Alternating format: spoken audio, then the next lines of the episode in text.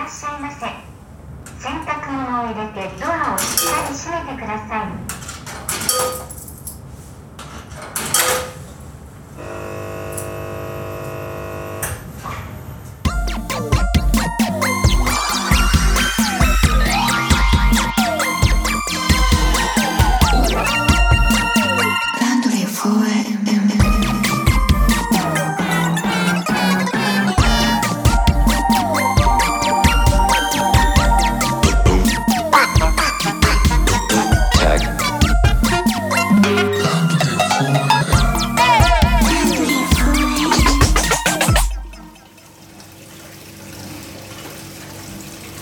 なんかね実は今日ちょっとメンタルヘルスの話したいなと思った時になんかうんとなんか多様性とか寛容とか言ってるけどもしかしたらこのぐらい荒れ狂ううん。あの天気の中だと他者と自分っていうものをこうくっつけすぎることって危険なんじゃないかなみたいな話し方をしようと思ってた自分がいたんだけど要はあの前も僕ちょっと言ったけど他人は他人自分は自分っていうことを明確に捉えて自分を大切にしましょうっていうメンタルヘルスみたいな考え方を僕すごく強く信仰してる人間なんだけど今の話聞いたらそういう話じゃなくて。ね。なんかそれぞれの好きなものでいいから、うん。好きなものの見方のうん。角度を増やしましょうだったり、うん嫌いなものにわざわざ。うん。何か近寄ってって理解しようっていう努力をするんじゃなくってうん好きなもの自分でもいいし他人でもいいし物でもいいからうん。好きなものに対する触れ方うん。あと触れる時間を増やすとかうん。メンテナンスをちょっと一回してみないっていうメンタルヘルスがなんかすごい効く気がしてきてるっていうか。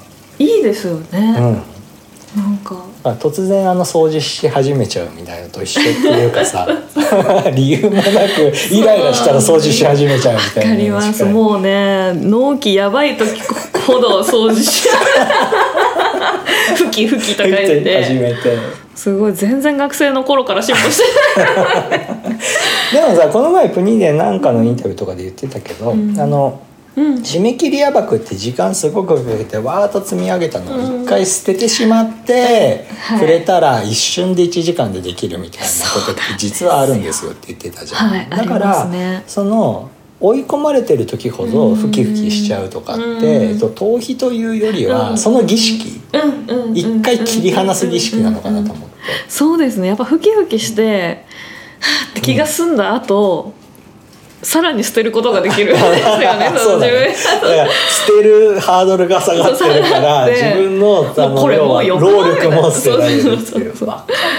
これもうこれじゃなくない？ぽいみたいな。一回でこれはこれでじゃあ横に置いとくとして別に新しいのをなんか書いてみてそれがダメだったらこれ作ればいいじゃん。みたいな感じの力が抜けるっていうか。やっぱその労力かけたんだからさっき労力かける話をしましたけどやっぱ負の労力をかけてしまうとこんなにやったんだからこれを絶対最後までやらなきゃってなるともう超ドツボにはまっちゃうのでそれはやっぱり良くなくて。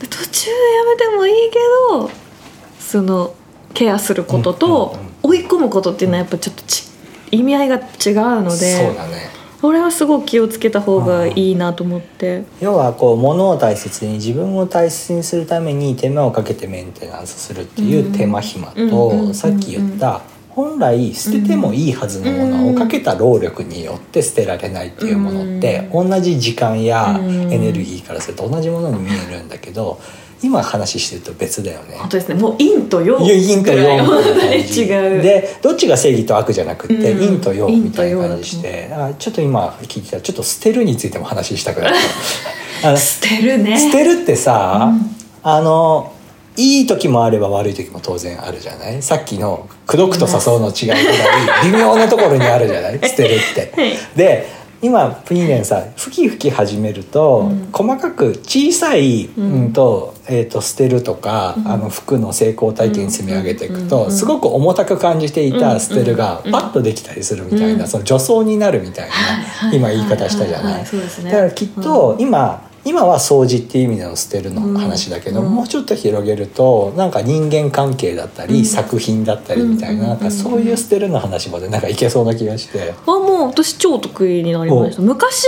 捨てベタだった。昔は全然捨てれなかったですね。でその時はやっぱり精神状態あんまり良くない時ですね。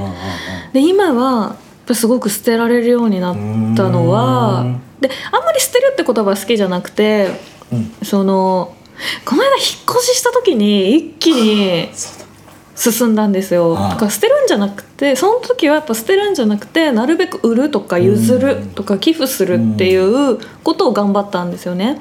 で捨てるの何が嫌だったかってすごく無駄になっちゃうような気がして嫌だったんですよ、うん。だしその環境負荷も気になるからうん。ゴミを増やしてしまう。捨てるってことはイコールゴミを増やしてしまうっていう、うん。まあ、引っ越しのあの断捨離とかって、うん。そういうことでそういう意味においては捨てるってあんまり好きじゃないんですよ。ででもその捨てる以外の方法を見つけたんですね、うん。本当に。譲本棚を譲るとか、もうすごく良かったんですよ。本棚譲った時にうんあのねあの引退されたご家族の方がいらっしゃって、その息子さんが大学に行って部屋が空くからそこを自分の読書部屋にしたくて本棚探してたんですって方に本棚お譲りして、そしたらそれを見てたその、えっと、息子さんが「え俺の部屋にも欲しいな」とか言って「じゃあもう2個」とか言ってそういうやっぱ生活がつながるっていうか本当だったらゴミになっちゃうものがこういうふうに誰かのお部屋に行って新しいその生活に入っていくことができるっていうことがすごくいいなと思って。本棚からしたらうん。生き直すっていうかそう生き直す。ね、違う、うんうんうん違うストーリーが始まるっていう、うん。すごくポジティブなそうなストーリんですよーに変わるよね。そうなんです。でそういうものを垣間見れてうん。譲ることによって、うん。めちゃくちゃいいなと思って、うん。まあ、そこからやっぱり物を得る時にもやっぱ次お譲りできるようなものをそもそも買おうとか、うんそういうふうにやっぱマインドチェンジが私の中で起こうんって、なんかだから買う量も減ったんですよ。物を何でもかんでもなんとなく欲しいから買うんじゃなくて一度立ち止まることができるようになったしでその捨てる時もこうゴミにしてしまうんじゃなく、うんない捨て方があるはずだなっていうことをやっぱ考えられるようになると、めちゃくちゃ減るし、なんかさその捨てるってさ、お別れとかうんみたいな、うん。あの比喩ができそうなワードじゃない、うん。でも今聞いてるとお別れというよりは旅立ちを見送るみたいな感じに出聞こえる発ってんだけど感じ。だからなんかある意味自分が買うっていう意味でお迎えした時に、うん。あの旅立ちを見届けるみたいなうん。イメージができるうん。ものなのかな、うん子なのかな？って言って買うができることが、多分さっき言った「捨てる」っていうワードが陰陽でいうとこの、うん。こっちからすると、まあ、陽の方にうん。近いものになる気はするね。そうですね。でやっぱその手放すそういう意味でその手放すっていうこと、まあ、捨てるっていうか手放すって言った方がいいかもしれないですね。うん。手放すっていうことがすごくポジティブに思えてきて、でだからそれはもう物質的なものからあとは精神的なものにもやっぱり応用が効くんですよね。ですごくあの形のないものを手放すっていうのがあのすごく都合がいいのはやっぱり物理的なスペースにどうこうするってものではないので、ぶっちゃけ無無限に私は保存しておけるものだと思ってなんかね圧縮 ZIP ファイルにしてピョンって置いとくってイメージですかねメンタルの場合は。例えば難しい問題に直面した時にこれはすごく考えなきゃいけない問題なんだけどちょっと精神的に今辛いなっていう時は「はい」みたいな。うん。ちょっとあのちょっとなんか凍らせますみたいな。ちょっと凍らせて置いときますっていうことがやっぱり可能だしでまあなんかその今 CPU ガンガン熱持っちゃってもう大変なんです今みたいな。ものすごく今。で今もうカーって CPU なっててカツカツでカリカリハードディスクもカリカリ言っててあもう超今負荷高いからこの演算をするのは無理はい。って思ったらちょっとこれ動かすのは置いといてなるほど。クールダウンしてで CPU の性能が戻るまでちょっと冷却剤をはいはいはいはいもらおうはいみたいな感じで考えてますかね。なるほど。だから手放すというよりうんは、別ファイルに保別ファイル存に保存だよね。あなんかわかるな、うん。しかもそこって見えないところに隠すというよりは次検索しやすい場所のところに圧縮して置いとくみたいな。そうですそうですそうそうですいう感じなんだろうね。そういう感じがやっぱメンタルだとできるし、やっていいと思うんですよ、うんうんやっぱり CPU 壊れちゃって、もうメモリもいいかれちゃうと本当にもう戻せないんですよね、うん。でこの問題についても考えることがやっぱできなくなってしまうので、やっぱりその何度もすごく難しい問題っていうのはもうねなんか2000年前の哲学書に書かれてる問題がまだ解けないとか全然あるから そんなに焦らなくていいと思うんですよ、うん。解決策ってソリューションっていうのはそもそもそんなに簡単には見つからないので、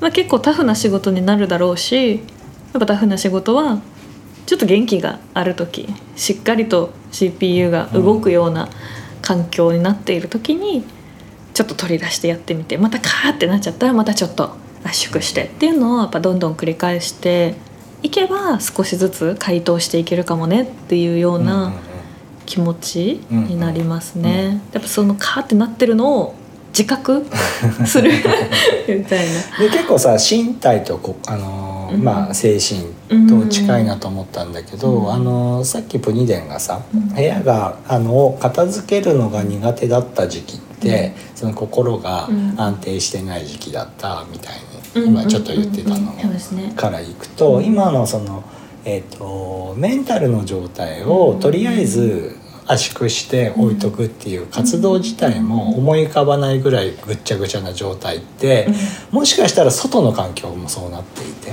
部屋の片付けがなんかできなくなっちゃってなんかすごく執着するようになってるなってものによって気づいた時には一回デフラグしてでやってみたらこっちの気づいた片付けの方に手つけられるっつってまた逆も行ってって言ってだんだんだんだん。できるようになる気がする。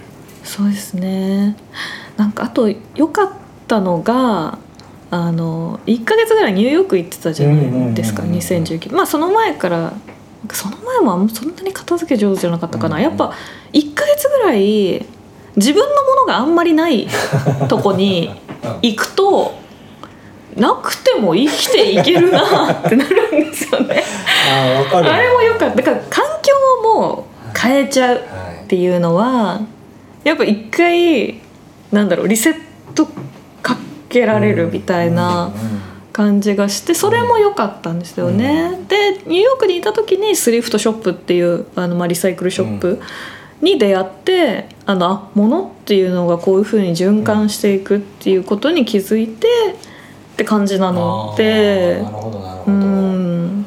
そっかそれもあっそのセカンドハンズみたいな文化に対してもうん。心開いたから古着屋でガラシャツを見つけ買いあさるようになりでガラシャツの人になるみたいなあの用のフィードバックもあるみたいな。そうなんです。だからやっぱ旅いいなと思いますよあねーそうだね。ちょうんでなんかさあのもったいないという言い方もするじゃない,、その捨てると、に関わるワードで、うん。でそのもったいないの捉え方もさっきの捨てるが分かれるみたいな、なんか人によって解釈違いそうな気がしていて、あの多分、うん、と本来もったいないによって効果が得られるんだとしたら、うん。そのさっき言ったお譲りをできるような。気持ちでもったいないを捉えてれば、うん。多分もったいないってワードすごくいいと思うんだけど、うんもったいないを手放すのが怖いとか、うん執着みたいな意味でもったいないが、うん。にはまってしまうと、おそらく逆の意味でもう何も使わないのに持っちゃってる、うんその子が生きてないうんもったいないがうんプラスで生じるなって思うっていうか。ありますね。ありますね。もったいないも本当に。私基本的にはいい言葉だと思っていてただやっぱりそのある時うん。こう曇らせる すべきことを曇らせる言葉にも、まあ、言葉って全部そうだと思う。んです、そうだね。僕はあの基本捨てられるタイプなので、うんうんうん。まあ、バンバンバンバンこう、うんうんやるタイプなんだけど、うん。まあ、特に今都市で生活してると、うんああいう大きいものを捨てるって、うんこうコスト的にも、あとはあのちゃんとした形で処理されるルートが見つけづらい。そのまあ、家電はリサイクル法があるからこう、まあ、空とかでやってくれるけど、よくわかんない大きいものっていわゆる、えー、といろんな業者さんがいるの、うんうん。それこそ詐欺のような業者さんとか、うんうんうん。ありますね。でそう。でそこを僕もそういうのに引っかかるのすごい悔しいタイプなので調べまくるのね、私もです。でめっちゃ調べました。引っ越しの時でしょ？そう。だから都市で物を捨てるって結構お金もかかるしあと相場の決まってないよくわかんないものがあるので。あれ結構闇ですよね。そうなの。闇なの。だ何が正しいのかって実は 東京にいるこの人たちもよく分かってないのね、だからちょっとなんとかちゃんと知りたくって。で,、うんこの前解決したの、うん。でうん。うん一回、うん。とまあ、ここだったらいいかっていう業者さうんを見っけてうん。その業者さんにある日この量をいくらで持ってってくださいっていうのがちゃんと連絡取れてうん。ある日決まって。うん。でここの管理人さんがうん。あのいろんなあの融通が利く人でで金金曜日にうん。このそうちの粗大ごみあのたくさん出すのでちょっと一回駐車場の方に業者さん来る日まで置かせてもらっていいですか？って聞いたの。うんうんうん実は僕はそのさっきの業者さんにもう渡そうと思って言ったんだけどうん大家さんがうん「あれどんなゴミですか?」っつってうん「それ金属?」って言って「うんあうん金属たくさんあります」っつったうんら「あそれはね業者持ってっちゃダメよ」っつってなんで?」っつったら「今金属すげえ高騰してるから売れるんだよ」って。しかもその業者とかって客から金取った上にその金属売っててすげえ儲けててもうほんとやべえからっ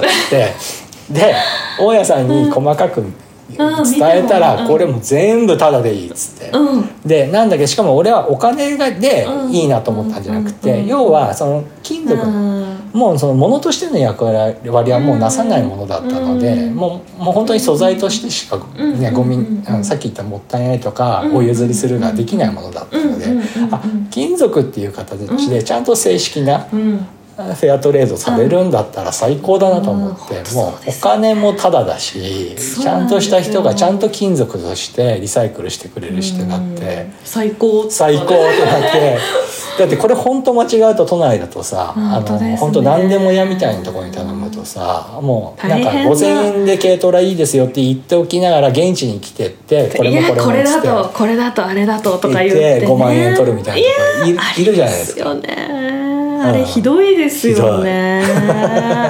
あれなんか法規制とかされればいいのにって思ねっちゃいますよね。でまあやっぱこう都市特有だと思うんだけど、うん。やっぱりこうすごく多様な意味を持つじゃないゴミって、うんうんそれこそ燃えるゴミの定義も区によって違うとか、うん。あと処理場の施設によっても燃やせるもの燃やせないもの、うん。それこそこうプラスチックを燃やすことによって、うん。その熱量カロリーを上げて、うん。処理をして有毒ガス出なくなるために、うん。燃えるゴミにプラを入れてほしい処理業者もあれば、うん。そのあのローを持ってないからうん。ちゃんと分別しないといけない区もあるみたいな。だから全部バラバラでうん。でしかもそれでその区とかの行政のに入らない類のゴミがうん。さっき言った闇業者たちとクリーン業者たちが同じ顔のホームページでいるから。ね。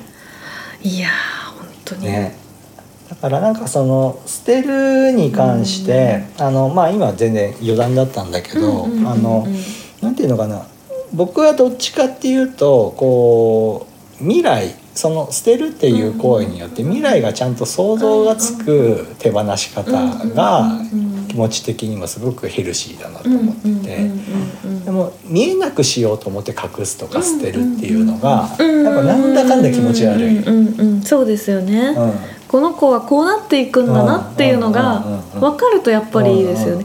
なんかねどこだったかな？あのあれ前も話したかもしれないんですけどあのリサイクル率、うんえっと、出しその村かなんかなんですけど出し村民が出しその国に住んでいる人たちが出したゴミの、なんかは7割から8割ぐらいをリサイクルしててうん。そのリサイクルの方法が売却とか。はい。のあのっていうのを行政がやっててそれは税収としてその行政の予算としてなんか計上してその売り上げであの教育費とかうん。子ども手当とかに当ててるっていじゃあう事業化されて事業化してるんですよね。でだからそのそれをやっぱその子に住まわれてる方もすごく分かってるからめちゃくちゃ分別するんですよ。へこれが税収になるってことが分かってそれがその暮らしにフィードバックされるということがかなり透明性を持って打ち出されてるので、っていう記事をどっかで読んだんですけど